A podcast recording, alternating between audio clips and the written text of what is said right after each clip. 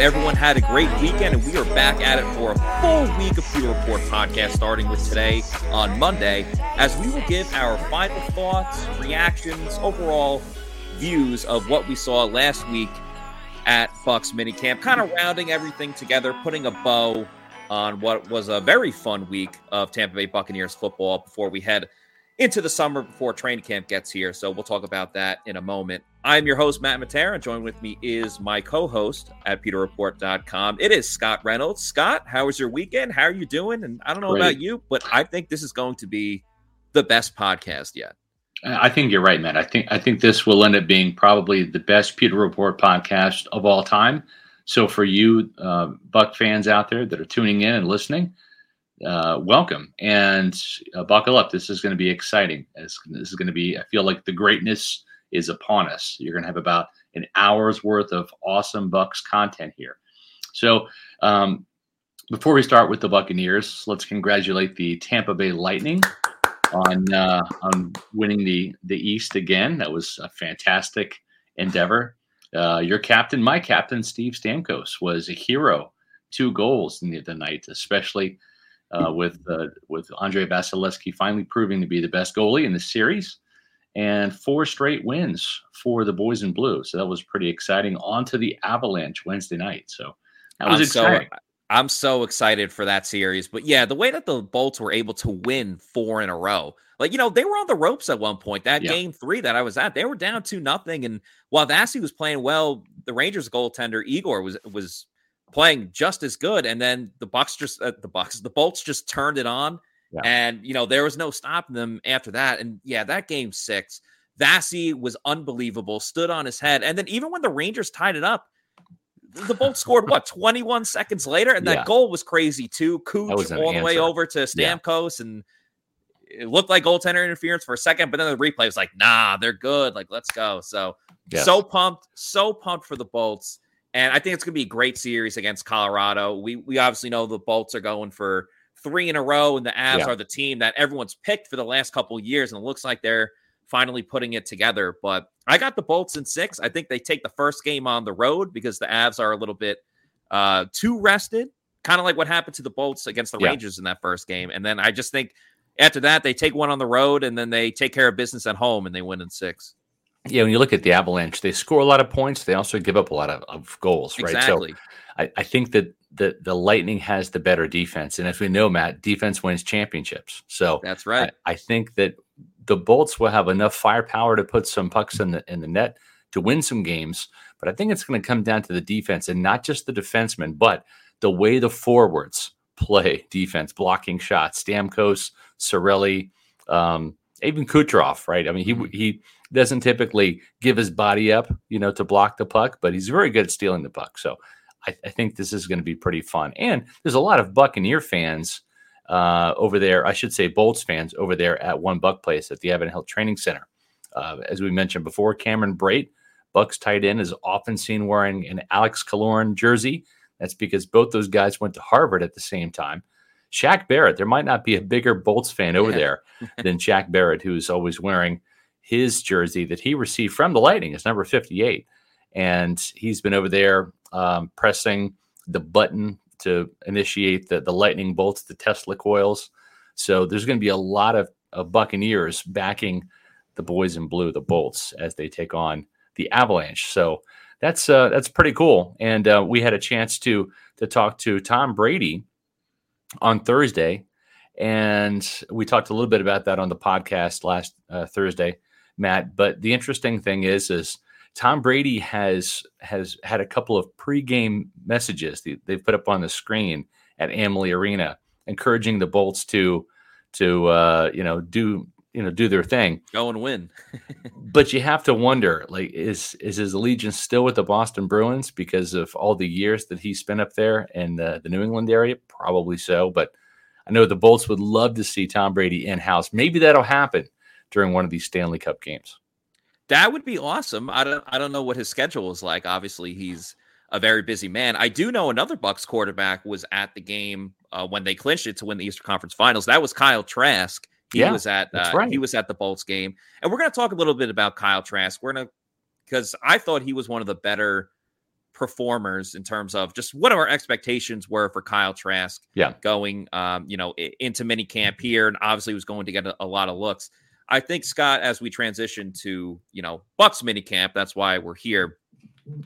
I think there were a lot of guys that stood out. Uh, I don't know if we want to call them most impressive or MVPs. Mm-hmm. Obviously, during the season, we have our most impressive, most disappointing. We're not going to do most disappointing, maybe one or two guys if you feel that there is someone. But overall, right. I, I thought, and we'll spend the whole episode on this, but I just overall thought that the tempo was good. I think Todd Bowles was very pleased with just he talks a lot about the the players retaining information, the players yeah learning from their mistakes if they make one.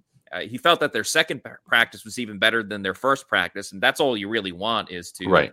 get better each day in and, and day out. And that third practice, even though not too much went on, Ryan Jensen caught a punt, so that's pretty cool too. So yes. something to build on for every single day. Yeah. Well, and you know what else is cool too is the fact that uh, this podcast, as all of the Pewter Report podcasts, are fueled and energized by Celsius. Matt, I was, I was, uh, let's see, which one was I rocking this morning? The orange. I had the orange, almost like orange ah, juice. Tastes so good. You were, you had the, the peach vibe today, and and folks, let me tell you, um, the fruit flavors are absolutely outstanding. That's that's what makes Celsius is so great. It's it's a great tasting energy drink, and uh, but it's not just the taste. It is the seven essential vitamins that you'll get in each can.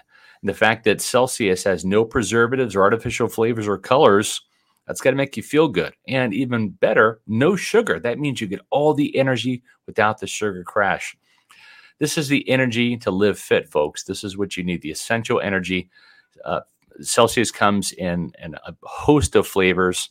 And if you don't like fruit flavors, right, if, if that's something that's preventing you from trying Celsius, uh, maybe you are a cola drinker. Well, the good news, Matt, is they have a cola flavored Celsius that is absolutely phenomenal. And maybe if you're not the sweet kind of guy, they have the sparkling mm. cucumber lime Celsius, which is also fantastic. It's definitely not sweet. It's not tart though. It's it's just a great solid flavor. So those are a couple of, of other choices that you can get. And where do you find Celsius? Well, go to Celsius.com or click on the Pewter Report banners um, on the Celsius banners on pewterreport.com. And you can click on the store locator once you get to Celsius.com, put in your address, all the different locations, health and, and fitness uh, stores, grocery stores, convenience stores that sell Celsius near you. Then grab a couple cans, try them, see which ones you like the best, and then order them on Amazon. Buy them in bulk. Do the subscribe and save. They'll ship them right to your door. You save some money. And, and you can also get the variety pack too on Amazon. So if you're not quite sure which which Celsius flavor, get that that variety pack and find the flavors that you like, and then continue to order on Amazon and click that subscribe and save and save a lot of money. Make sure you check out Celsius. We love Celsius, and I'm willing to bet that you will too. Want to thank everyone that's watching the show right now, the Pewter people. Just a mm-hmm. reminder that in 10 minutes at 420, we will be doing roll call. That's where you at, Pewter people? We want to know where you're watching the show from because we have so many awesome fans that we don't have just fans that are watching in Tampa.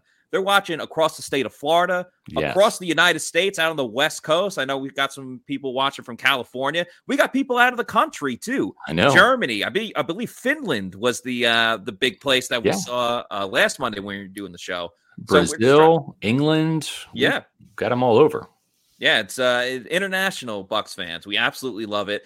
And so we want you guys to tell us in the chats where you are watching from. We'll be doing that again in 10 minutes at 420 for roll call. Tell us where you're watching, and we will put it up on the screen as we uh, go along the show, just as a, a little thank you to everyone that is watching. And we really appreciate your support. Scott, I think as we look at Bucks minicamp, let's start with the big man. Let's start with Tom Brady it looked like Tom Brady has not missed a step at all whatsoever. No. And I think it's important too because Tom came back and we know his very busy offseason, everything that he did, but he came back and we know the weapons he's going to be throwing to. Yeah. Mike Evans, Chris Godwin, Russell Gage, hopefully Rob Gronkowski is back if, if he decides to keep playing. It's only going to be Tampa or he's going to stay retired. But going into this Bucs minicamp, Godwin's still injured. Russell Gage is, I don't want to call injured, but he's hurt and not practicing right, right. now. And Gronk is still retired. So of the four top options for the Bucks at receiver and tight end, only Mike Evans was there that he was throwing to. So that means he had to build he had to build chemistry with Jaelon Darden. Scotty Miller was injured, but you know, got to work with some of the running backs as well with Leonard Fournette there and, and Rachaad White.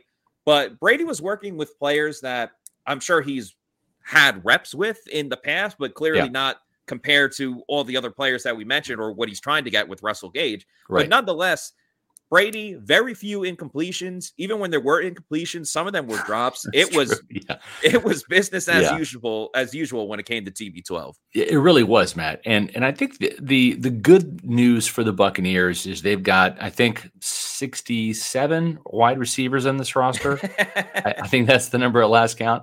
Uh, yeah. Uh, folks, they have a slew of wide receivers battling for essentially three positions, right? As you mentioned, Matt, Mike Evans, Chris Godwin, Russell Gage are the top three.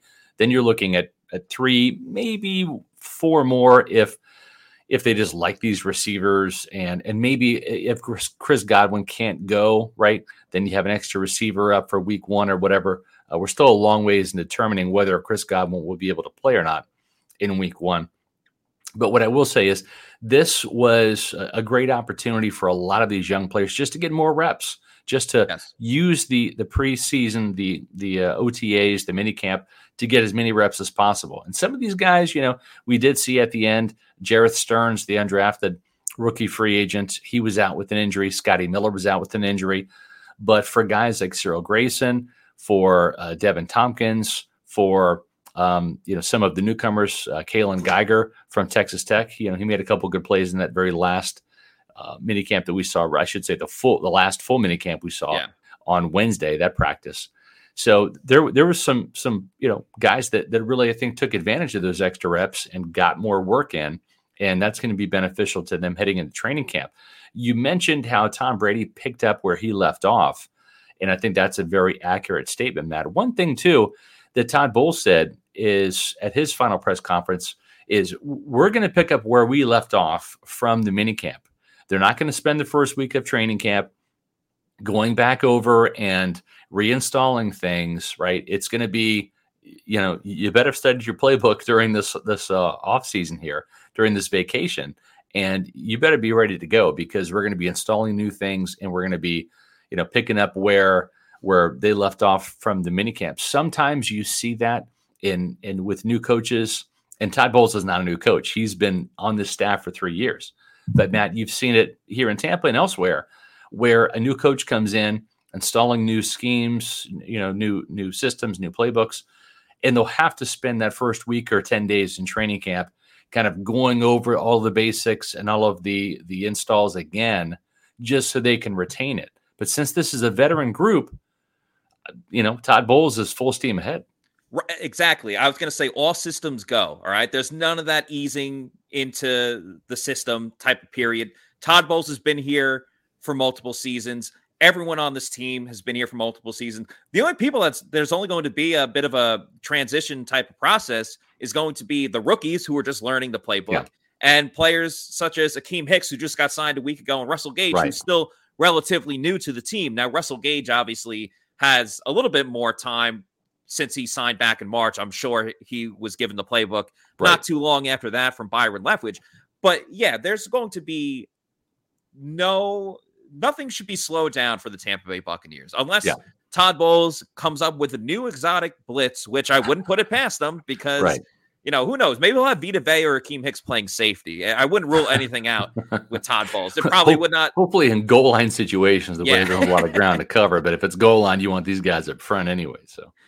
Yeah, absolutely. But that's as you said. Todd Bowles mentioned that at, the end of practice. If some players uh, you saw uh, there's a video of Todd Bowles breaking everything down yeah. after the uh, the Ryan Jensen's Jensen infamous uh, punt catch, or I was gonna say return, but he really just caught it. He didn't really right. uh, he didn't really go and uh, run down the field with it.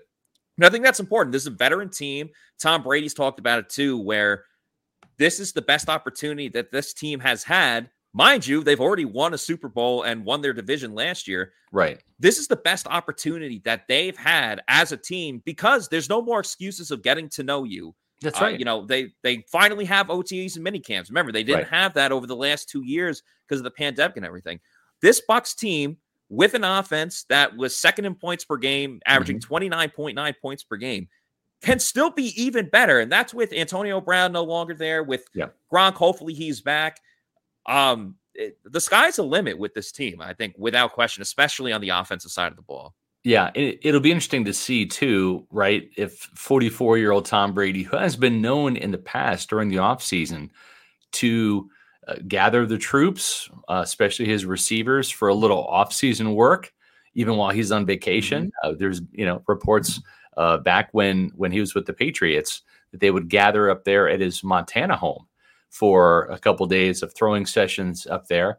Uh, I think he's he's got a, a, Yellowstone type of vibe up there, with plenty of wide open spaces to throw to. You know, you know, uh, you know, go out to the Buffalo and then you know hang a left right. and I'll throw a deep post. right. So I, would be interesting to see if if he does that uh, on vacation or if he tries to get with these guys in Tampa, and especially like you mentioned, a player like Russell Gage, who Tom Brady even didn't really call out, but he kind of sounded the alarm bells a little bit and basically said, listen, Russell Gage has not really stepped foot on this practice field outside of catching some passes in in pregame or pre-practice warmups from me.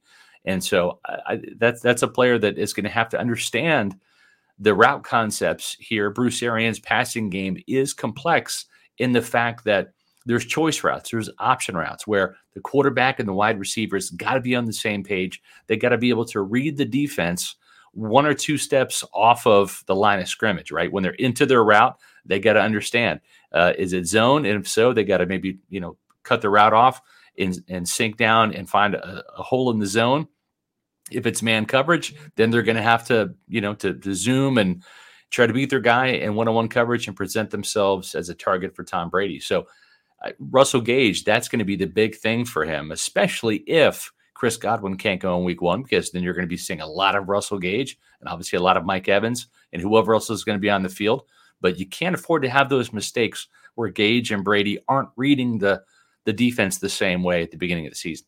Yeah, we've talked about that before. How that was huge for the Bucks early in the season when when Brady got to Tampa, where the miscommunication wasn't there because of the lack of reps that they weren't able to get. We played this video on Thursday's show, but we'll play it again for if anyone missed it. Here's Tom Brady talking about the addition of Russell Gage. A lot of work. He has to have a big year. You know, we signed him to a contract, and he's got to come in and do a great job. And he's uh, from the time I spent with them, you know, I really enjoy it, and I think he's got a great opportunity. You know, that is a very important role for an offense that throws the ball as much as we do.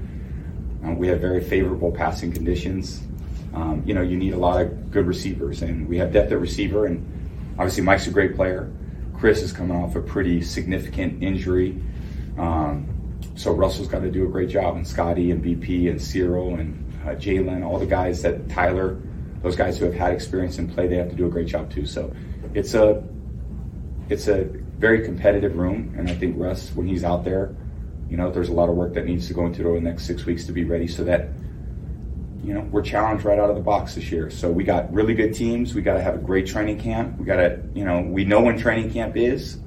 It's the 23rd of July.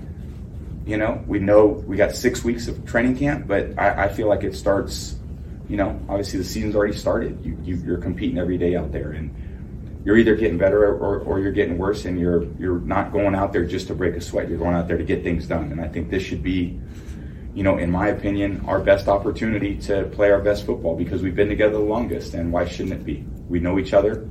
Um, you know, we know the scheme. We've, you know, we've been through a lot of challenging circumstances and games, and now we got to go out there and execute it as as well as we possibly can. Tom Brady has a great memory, like he just does. rattling off everyone's name. I know. he also broke some news saying the training camp started on July 20 starts on July 23rd. We really haven't been able to confirm that yet. If that's the actual start date of training camp, usually it's the last week of July. Now, technically, technically that is because the last weekend of July is is the 30th. The 30th mm-hmm. of July is is a Saturday. The 31st is a Sunday. keep in mind the quarterbacks report a week early. That's what they call quarterback school. So maybe in Tom Brady's mind, that's the day where quarterback school begins for the Buccaneers. Uh, so we're still trying to confirm exactly when training camp will start. But Matt, this is the start of roll call. Roll call. Where are you at, Pewter people? So I'm going to tell you about some news that happened today over at uh, One Buck Place. And while I do that and entertain you all with that, Matt is going to be putting up the locations from where you're at. Where are you watching the show from? We want to just hear the city, the state, the country, wherever you're from. We're going to be uh, uh, doing that for probably the next minute or two. So go ahead and, and uh, get those up in the chat. Uh, there was some news today uh, out there at uh, the Advent Health Training Center, and there were some promotions to be had, which was really cool to see. Mike Beal, that's not Mike Beal. There's Mike Beal. Mike Beal is to the left there. Is John Spytek in the middle, and Jason Licht, the general manager, to the right. Spytek was promoted from director of player personnel last year to the vice president of player personnel. And Mike Beal was the longtime director of college scouting. He's played an instrumental role in helping Jason Licht and Spytek with these drafts, setting up the draft boards, managing all of the scouts, and uh, and obviously it has a huge role in helping uh, the Buccaneers draft these players, putting the scouting reports out there, et cetera. So Mike Beal and this fellow right here, and I apologize, we don't have a great picture, but that's Rob McCartney to the left and Beal with the beard there uh, to the right, both those guys in pewter hats. McCartney was also named a director of player personnel. So, with John Spytek's elevation last year to vice president of player personnel, he was the director. That kind of creates an opening. And Rob McCartney was the longtime director of pro personnel. So basically, you had Spytek running the college scouts, you had uh, McCartney running the pro scouts, where that is that's free agency. That's that's scouting uh, all of the teams that are out there that have free agents, in addition to the uh, you know I was going to say Arena Football League, no more, but uh, the Canadian Football League, the the uh, USFL now that's going on. So anything that has to do with with pro, not college, that's McCartney's gig. So both of these guys got promoted to the director of player personnel. So they received a nice little promotion. There were a couple other promotions. Uh, Jackie Davidson, who uh, is working with Mike Greenberg and Jason Licht in terms of salary cap management. She was promoted. Uh, her title before was the director of football research. Now she is the senior role. I'm sorry, the senior director of football research. Spencer Dial received a similar promotion. He went from the director of football technology to the senior director of football technology. Longtime scout Byron Kiefer was named assistant director of college scouting. So that's a big promotion from him. He's going to essentially be right uh, the right hand man of Mike Beal in that college scouting department. Tony Hardy was elevated to the role of national scout. Peyton Roth is the new scouting coordinator. Shannon uh, Hugh is the new scouting analyst. Antoine Murray, Tampa Bay's new national scout, while Zach Smith is the new NFS scout. Caesar Rivera and Brian McLaughlin are the new Bucks college scouts. Additionally, the Bucks hired Mark Ellens as a college scout and Emmett Clifford and Corey Finney as scouting assistants. So, plenty of news over there at uh, at the front office of your Tampa Bay Buccaneers today. We appreciate everybody who chimed in with their locations. Uh, I saw I saw a lot of international folks.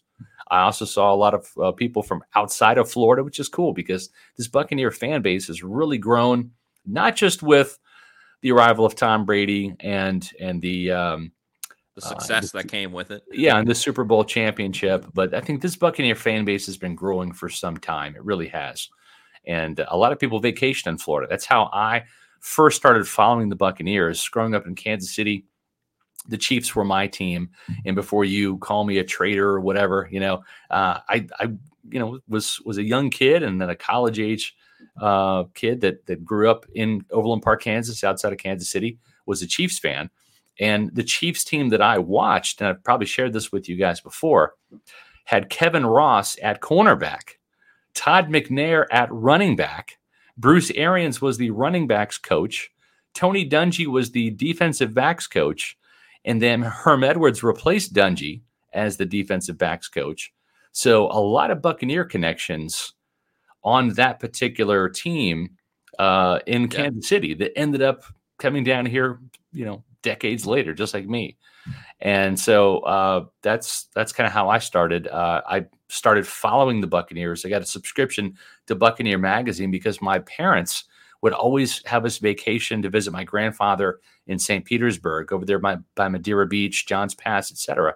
So we were down here in August trying to read and find the box scores. There's no internet back in the 90s, yeah. right? So you had to find the box scores for the Chiefs preseason games. And so we just started kind of reading about these laughable losers in orange and white, you know, with these garish pirate uniforms, the Tampa Bay Buccaneers, and it kind of became my NFC team. So I know there's a lot of of Buck fans out there that whether you're stationed at MacDill and you kind of latched onto the team here, or whether you vacation, uh, know a lot of uh, fans from the UK and Germany vacation in Florida and have adopted the Buccaneers as their their NFL team. So that's pretty cool. So it's great to see that. We do roll call every Monday, folks, at 420. So make sure if you're watching this podcast version rather than the live version, jump on board with us on Monday and tell us where you're from.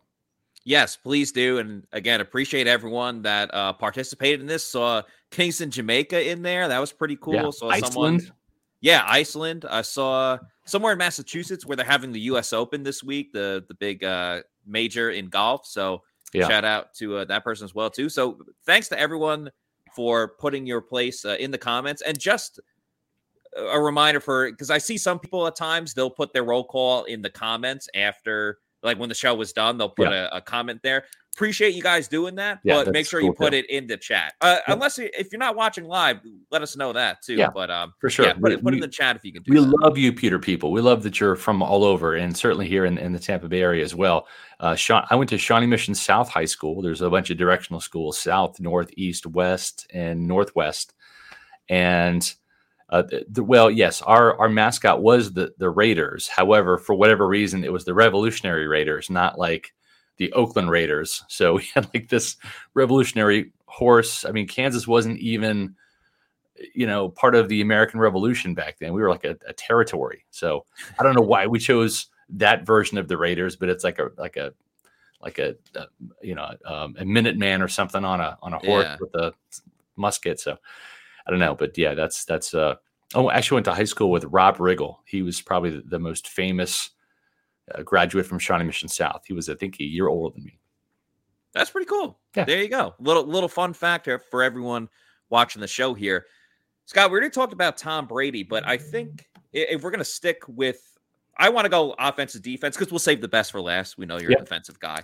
Um, before we move to running backs and wide receivers and tight ends, I do want to say I thought Kyle Trask performed fairly well for the yeah. role that he had. Now, obviously, Brady got the lion's share of the reps, then him and your boy Blaine Gabbert. Yep. It was, I don't know if it was necessarily 50 50, but it was close enough where it didn't seem like that there was a disparagement in the number of reps that each right. guy got. And we talked about this before on the podcast, and we all love Blaine. We know what we're getting with Blaine. All right. He he was this, the same old Blaine that yep. I, I think we're used to when it when it gets to this point uh, in the off season with these practices. Didn't take too many shots. Usually dumped it off, um, especially in OTAs when Brady wasn't here. It was the Blaine and Cam Brate show. That that was nonstop. Um, it was almost grotesque. yeah, Tra- transitioned over to Bucks to to mini camp. Now yes. Cam Brate was more with Tom Brady, obviously as as right. the number one starter. So we we know what we got uh, with Blaine, but I really thought with Kyle Trask, there was the big discussion between you and I before we got to Bucks mini camp of how can you go about trying to see what you can get away mm-hmm. with in terms of all right, I'm going to throw a pass into this tight window. How many times can I do this before I know, like, okay, in a game, don't make this type of throw? Like on this right. route, I can make this throw. On this route, I can't go and do that. I thought Trask really did a great job of towing yeah. the line between trying to push the envelope. And if you make a mistake, that's okay because you're still learning, but also not egregiously overdoing it to the point where the coaches would be like, all right, Kyle Trask is making all of these mistakes here. Yes. Um, you know, there's no way we would trust him putting in a putting him into a game right. like if it's that situation. I think Trask took the it wasn't a huge step, but it was a step forward in terms of okay, we starting to see a little something here with this guy. Not saying he's going to be the next Tom Brady, right, right. but I feel more comfortable with Kyle Trask after OTAs and minicamp than I did before the practices began. I agree. I totally agree with you, Matt. And and I think that it was important for Kyle Trask to not look like a rookie again. Yes. Right. And and he didn't. We didn't see the same mistakes. Matter of fact, we didn't see many mistakes from him at all as the offseason progressed. Now, we only got to see three out of the nine OTAs. That's one per week.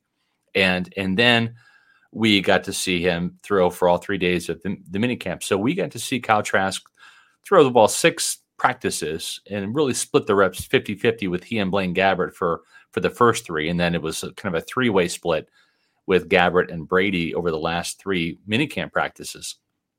But yes, I was pleased with the fact that he looked very competent. I think that's how I would describe it. Not flashy, not spectacular, but not bad, and uh, and certainly looked a lot more veteran than than he did last year for sure. And you saw the grasp of the offense, you saw the the accuracy, you saw him take some chances and and really push the ball down the field and and hit on a lot of those those throws too.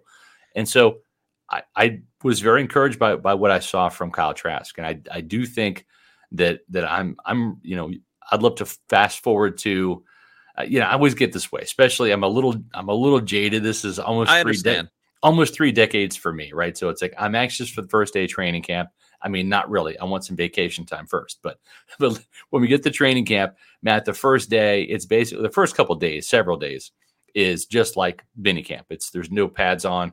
They have that kind of warm up into training camp situation. So you're excited for the first day. Then you want to fast forward to the first day in pads. Then once I see the first day in pads, fast forward to the preseason games. Like let's just skip over camp.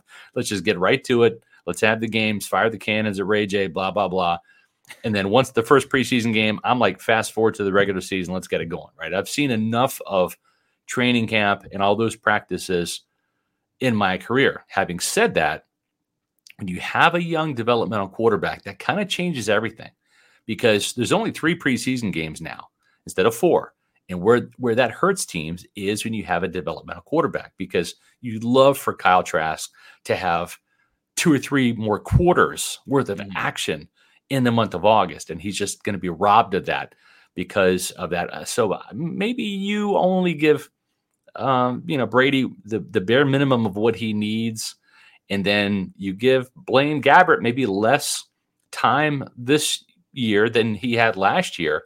So maybe you can still get Kyle Trask maybe 40% of the reps. I'd love to see that. And don't give Ryan Griffin any. I love you, Griff, but you don't need any.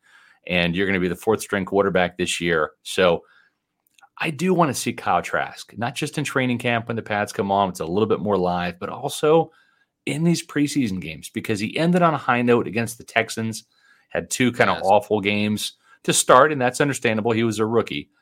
But yeah, I, I want to see Kyle Trask. I I was impressed with what I saw. And you know Brady's going to lobby to play a little bit uh, in the preseason. I, yeah. I, think he played like what one series that first preseason game, and then yep. he got close to getting sacked, and everyone was mm-hmm. like, "All right, like he's done." I think what's really important with Kyle Trask is the timeliness or the re- the quick release of making sure he he gets rid of the ball. Yep. That's something that we've all looked for in Bucs quarterbacks probably for the last four years, and Correct. we've seen the the transition there. I remember there was one play in minicamp where I thought Kyle Trask held onto the ball mm-hmm. a little bit too long. Yeah. But one time out of like all the reps that they right. had over three days of practice, you can live with that. So right. I and ex- exactly that's the next step is obviously the the timing, the precision, yeah. and everything we just talked about. But making sure you get rid of the ball in, in training camp, right. in these training camps against the Dolphins and the Titans. We're gonna have joint practices, which obviously is very exciting. Mm-hmm. And then, of course, to do it in the preseason as well, too. Yeah. He took the first step forward a little bit, but now it's time to take that next one in training camp, in these practices, and in the preseason. But so far, I, so good for Kyle Trask. I agree, and and it's different, right? Because in practice, Matt, there's like there was a play, for example, where where uh, Blaine Gabbert made a, a, a great throw for a touchdown, right? And and one yes. of those practices, it escapes me which one it was but at, at, the same time, you're like, well, he would have been sacked on that play, right? Like he, yeah. you know, they didn't blow the whistle, right? Sometimes they they let they let the play kind of continue, right? I mean, it still mm-hmm. kind of counts as a sack, but they still want since the receivers are down there, right? See if the quarterback can make the throw, right? Because if you blow everything dead, if you if you don't let the play continue, if you count those as sacks, then you're robbing the defensive backs a chance at getting better hands, right? And, and making interceptions or breaking up passes. So they, they let the plays go a little bit. Well, that doesn't happen in the preseason, right? So you, you don't have that extended time sometimes to find those receivers because you're getting hit and you're getting sacked if you hold on to the ball. So that's one thing that that Clyde Christensen really worked with with Kyle Trask on last year in that redshirt season was was quickening up his release and quickening up his his pacing in the pocket and his his pocket mobility where Tom Brady has been exceptional and he doesn't get enough credit for it.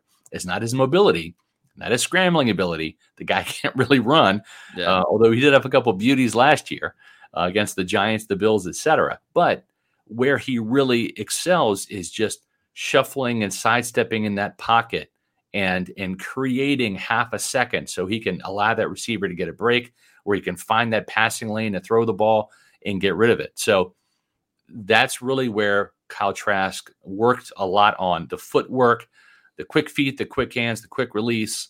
And I'm anxious to see that uh, not just in training camp and those joint practices that you, that you mentioned, Matt, but in those games when he is going to take hits and get sacked, etc. Yeah, because there's so much practice that you can do, but until you're in a game, it's still tough to mimic all the things that happen in a game, including like running away from you know an edge rusher that that beats yeah. the tackle and, and, is coming after you. It's funny you mentioned everything with Brady and getting rid of the ball and like when he scrambles.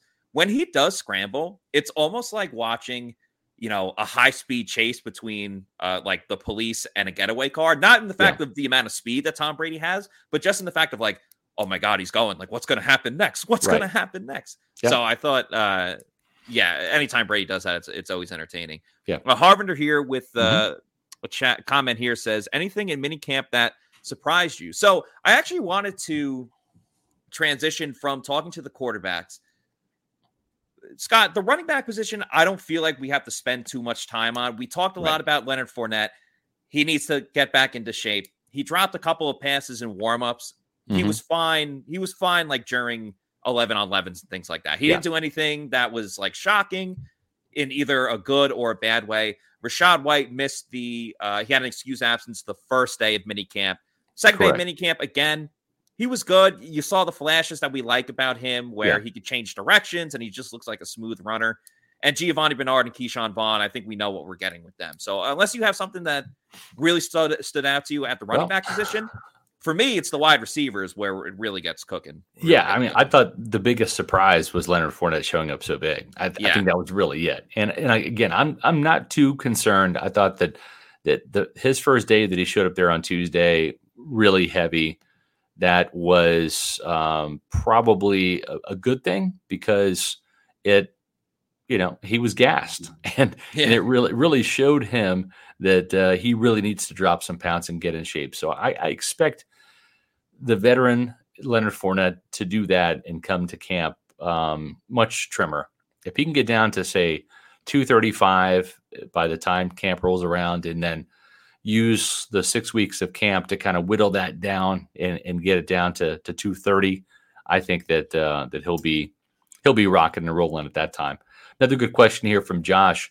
Who has the better rookie season, Logan Hall Devonte Wyatt or Jordan Davis. Those are the first three defensive tackles taken off the board. And you know, that's that's a great question.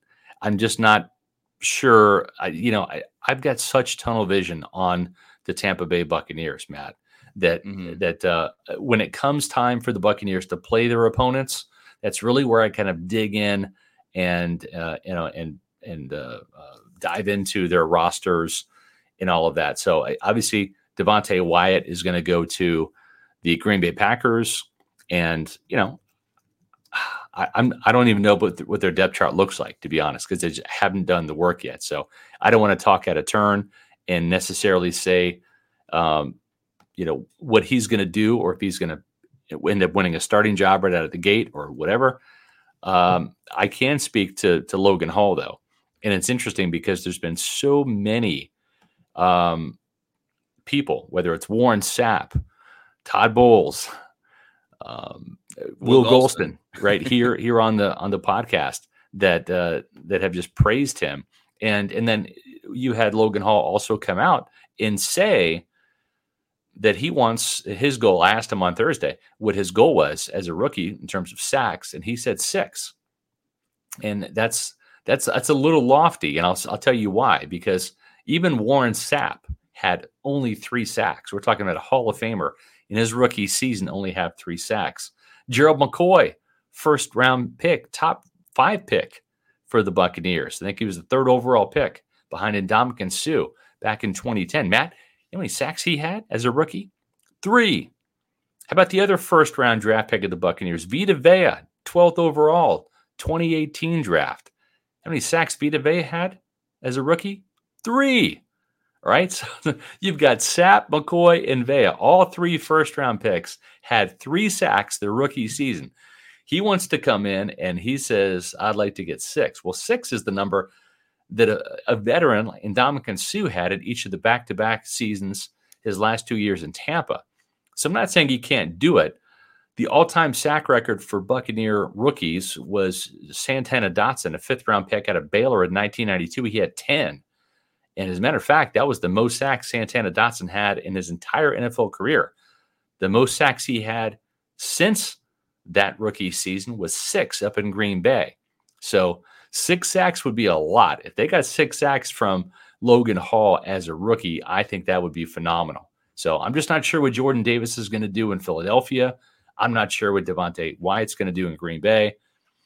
But if Logan Hall gets six sacks in Tampa, I got to think he and the Buccaneers would be very happy. I think the Bucs would be ecstatic over that. By the way, side note: Santana is a great name uh, for a football player. Yeah, it is. Yeah, him and Santana Moss is instantly yep. thinking that. But for yeah, for Logan Hall, he's been I don't know like what the overall expectations were for him, you know, mm-hmm. heading into this training camp.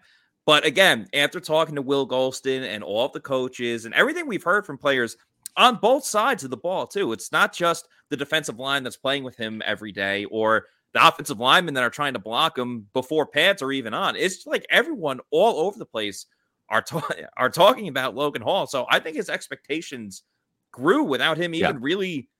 Not that he did nothing here at these, you know, Bucs OTAs and mini camps, but he hasn't been able to show what he can do, right? Because the pads haven't come on yet. That's something that he really talked about when we spoke with him uh, last Thursday after yeah. Tom Brady was up at the podium. So yeah. I think that would be, you know, through the roof for Logan Hall. And do I think he's capable of it? Sure. I mean, we saw with Joe Tryon-Shoyinka that he could have got six sacks if he didn't whiff on a couple. So right. I think the Bucs have seen, especially with the way that they draft, that they can get impact guys right away. The only reason I would say maybe he doesn't is just for the fact that, you know, with Akiem Hicks here, and we've spoken a lot about how, you know, Hicks isn't really replacing Suh. It's Logan Hall that's replacing Suh. Right. Nonetheless, I still believe that there's going to be some type of rotation where maybe Hall doesn't get the majority of the snaps until yeah. a couple of weeks into the season. So that could limit him because yeah, obviously you have to be on the field in order to uh, get after the quarterback. Yeah. But I mean, with all the praise everyone's having, if he got to six, a lot of people are going to be saying, "I told you so." That's right. Harvinder with another great question. What's the cutoff date for Gronk? By when does he have to inform the team he's playing or not? Matt, I don't know about you, but I think the Bucs will take Rob Gronkowski anytime they can get him. Ideally, they'd love to have him sign for training camp, right? I think that's that's the that's the wish, that's the the want, that's the expectation. But if Gronk decides to maybe skip training camp, or maybe he feel, feels like he's in good shape, he knows the offense, he's got rapport with Tom Brady, and wants to continue his off season, he could sign. You know, as as late as as as sometime in August, and you know, play in a preseason game or two, and have like one or two weeks of training camp, and and I think still be ready physically and mentally. I think that's a possibility. I think that that sometimes though you you uh, when you come in late you open yourself up for injury. I think we saw it with with Richard Sherman missing out on the offseason training. He comes in, plays what a game or two, then gets hurt. Mm-hmm. So I think ideally they would want Gronk to come and report by training camp, but they will take Rob Gronkowski whenever they can get him. And they would love to have him at the very latest by the start of the season. But uh, I, I, think that that the Bucs will have a pretty clear indication right before training camp whether Gronk is going to return or not. Matter of fact, I think they already have it. I think that Gronk has given them the wink and the nod that he is going to return because we just haven't seen this team make any moves at tight end outside of drafting K. Dot in the fourth round and then Ko Kieft in the, in the sixth round. I was gonna say no love for Ko Kieft. Come on, yeah. man. Yeah, I, I, think you make a really great point about that. You can't speed things up, especially at, at Gronk's age. Like, could he get halfway into August and come back and, and start playing? Yeah, sure. But I think we also have to remember the injury history that Gronk has had. Now, remember when he first unretired and, and came to the Bucs, he played a full season. Right. You know, he and he I thought that was incredible in, in it its own yeah you know accomplishment. Um, he did get hurt last year, and again, all injuries are so different. You know, he got yeah. slammed on a play yeah. and broke a lot of his ribs and and everything like that. But for Gronk's whole career, he's had an injury history where I don't think he would be the ideal type of player to like, you know, ramp it up as, the season gets closer. It reminds right. me of, and I remember someone was talking about this a while ago, but like Michael Strahan, Hall of Fame mm-hmm. defensive mm-hmm. end for the Giants. He almost didn't play that year when That's the Giants right. defeated Tom Brady yes. to stop the, the Patriots' undefeated season to win the Super Bowl. He was like 50 50 about retiring in the first place, but he That's came right. back, but he didn't come back until like two weeks before the season. And I think if you're a defensive end, especially like Michael Strahan, who he knows what his job is, he doesn't have to do all these different complex things. He's just going to get after the quarterback. You can yeah. get away with that as, you know, as a defensive end, but as a tight end, I don't think you can do that with, you know, the the creativity of the Bucs offense, tight end where you have to block and also go out for passes. Yeah. There's a lot more that goes into it than, you yeah. know, in Strahan situation. So I think it would be best for Gronk to if he wants to play, start from the beginning because you're going to yeah. need that time to get back into shape. I agree, and I think what what was happening with Michael Strahan was he was probably thinking about retirement, and he was probably at the time getting ready to call Muni Financial. At Amuni Financial, we help you live in the now. Congratulations. We're so happy Thank for you. you. Thank you. And even though the now may feel very different, you still need to plan for the future. How's retirement treating you? Oh, just fantastic. I know I say it all the time, but you really got to come up to Colorado. Let's do it. All right. Yeah. We can help you develop that plan to keep you on track so you can still prepare for tomorrow today. Amuni Financial. Plan ahead, stay ahead at we got to get to Colorado. Uh, it'd be great to get there on Wednesday for the uh, Lightning Avalanche game. That would be yes. uh, yeah, we don't we know the, the Lightning are going to Colorado. They're going to go there and, and, kick some ice. Um, listen, I've got a, a, big news here that I want to share with everybody. Um, I am retiring from Pewter Report uh, in about 20 years. Okay, so um, I'm I'm but here's the thing. I'm already making plans with Amuni Financial. Folks, I'm not just a pitch man for Amuni Financial. I've got the vast majority of my financial investments in the good hands of Mark and David and their team over at Amuni Financial. That's right. I'm planning for my retirement now, and I still got about two decades worth of, of Bucs coverage to come. So do what I'm doing. Make sure you call Amuni Financial because managing your family's wealth means more to Immuni Financial than simply allocating your assets. It means legacy planning, brokerage, and advisory services retirement accounts, college savings accounts for your kids, and insurance services. With over 40 years of experience in the Tampa Bay area, Let Amuni Financial will help you plan ahead and stay ahead. Folks, they can provide these financial services for you across the country. So, again, do what I did. Call Amuni Financial, 1 800 868 6864, or visit amuni.com you got some uh, people upset about your faux retirement. yeah, I, I, I'm just you know letting people know right now I'm going to retire in about 20 years. So.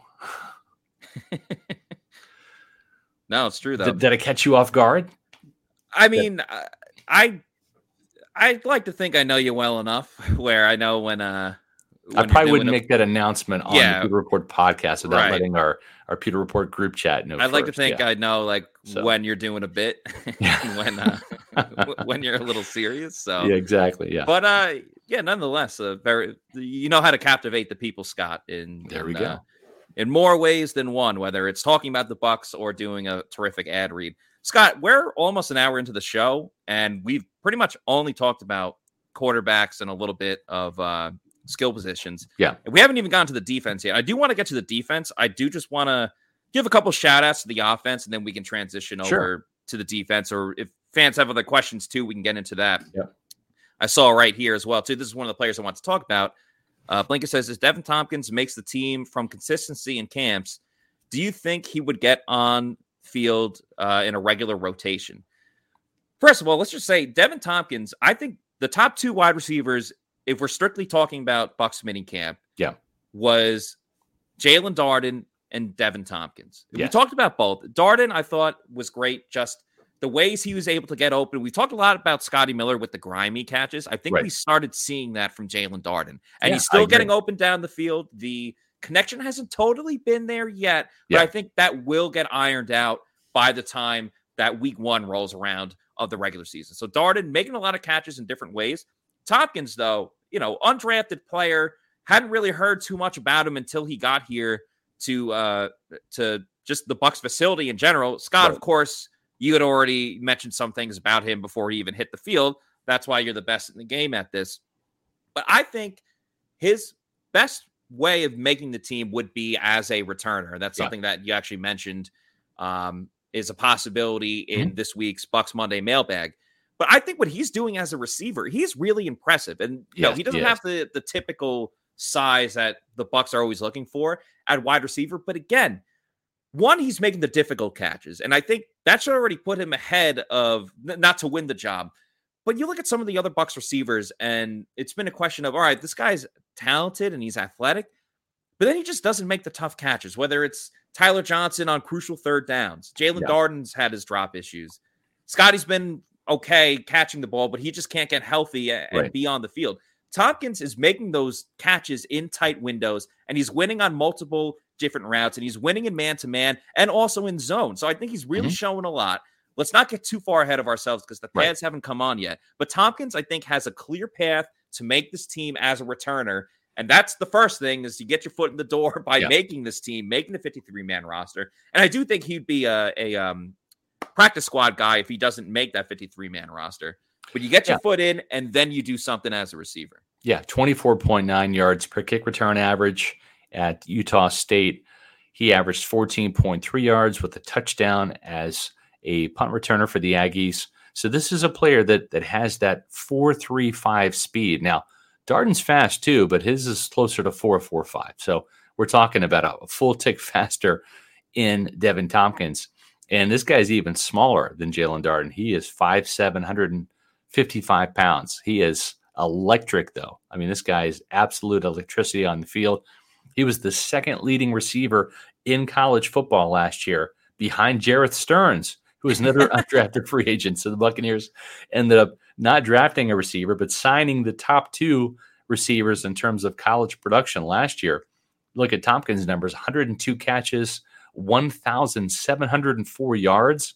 That's a healthy 16.7 yard average and 10 touchdowns. So I agree with you, man. I think that, that Deven Thompkins is definitely somebody to keep an eye on. And I think the other thing too is is I'm, I'm anxious to see um, Cade Otton, right? I, I want to see him, yes. see how fast he is, see how quick he is. Is he is he a better version of Cam Brate, or is he another Cam Brate for this team? In other words, is does he have uh, a faster time, more athleticism, better agility than, than Cam Brate in his prime, or is he just kind of like a carbon copy, steady Eddie version of Cam Brate? Not that that's a bad thing, but you'd like to have, uh, you know, a, a, better athlete. I think somebody who is faster. So I agree. And and when it comes to the offensive line, you know, we've talked about it before. We're we're anxious to see uh, Luke Goedeke and, and mm-hmm. Robert Hainsey. I think both those guys are, are really under the microscope at left guard. Can they beat out Aaron Stinnie? And can Hainsey be anything more than just a backup to Ryan Jensen at the center position? So I think offensively, that's kind of where things stood. Defensively, can't wait to see Logan Hall in pads. This guy's been getting so much hype, and not just from like we've said his his uh, you know superiors, right? Todd Bowles, Jason Licht. They're they're biased. They have a draft pick invested in him. Will Gholston, who's a teammate, had some glowing things to say about him. Said he was more athletic than J.J. Watt in his prime. Then you get a guy like Warren Sapp who comes in, and I know Sapp and Sapp is is no bullshitter when it comes to uh, telling me or anybody what what he thinks or or feels, and he really likes this kid.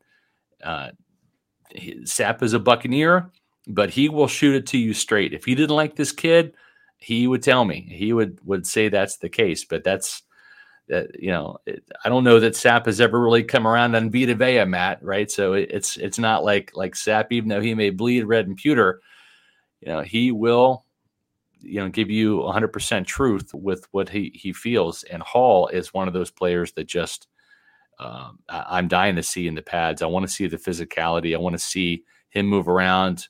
I want to see Akiem Hicks. You know, I'm a defensive line guy, so those two guys certainly are uh, players I'm going to have my eye on. We've talked about KJ Britt before.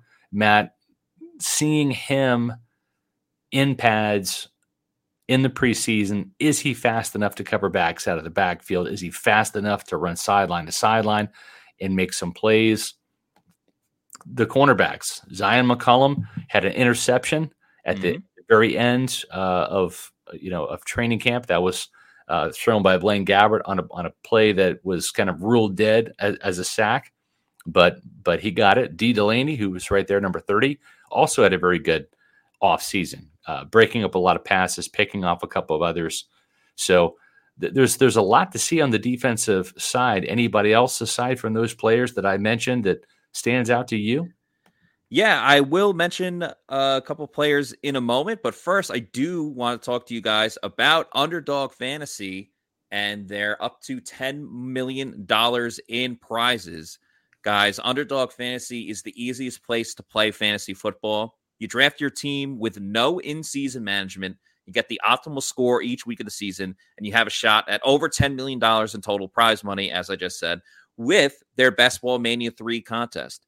Head to underdogfantasy.com or the App Store now to sign up with the promo code Pewter, and Underdog Fantasy is going to match your first deposit up to $100. Again, that's Underdog Fantasy, and sign up with the promo code Pewter and draft your Best Ball Mania 3 team today. They have, I mean, last time we heard it was over 40,000 participants in it. I'm sure it's probably over 50,000 participants by now. And I just like the whole set it and forget it type of uh, situation that you get with it. And the earlier that you draft a team, the better, because when training camp gets around here, you start hearing about the potential sleepers, guys that uh, you know should be moving up your draft board. But if you start picking your team now, you'll still get those guys at even better value than you will in a month or two from now. That's and last right. year, uh, one person that drafted a team in June walked away with $10 million in prizes. So there is a big benefit to drafting those teams now. So again,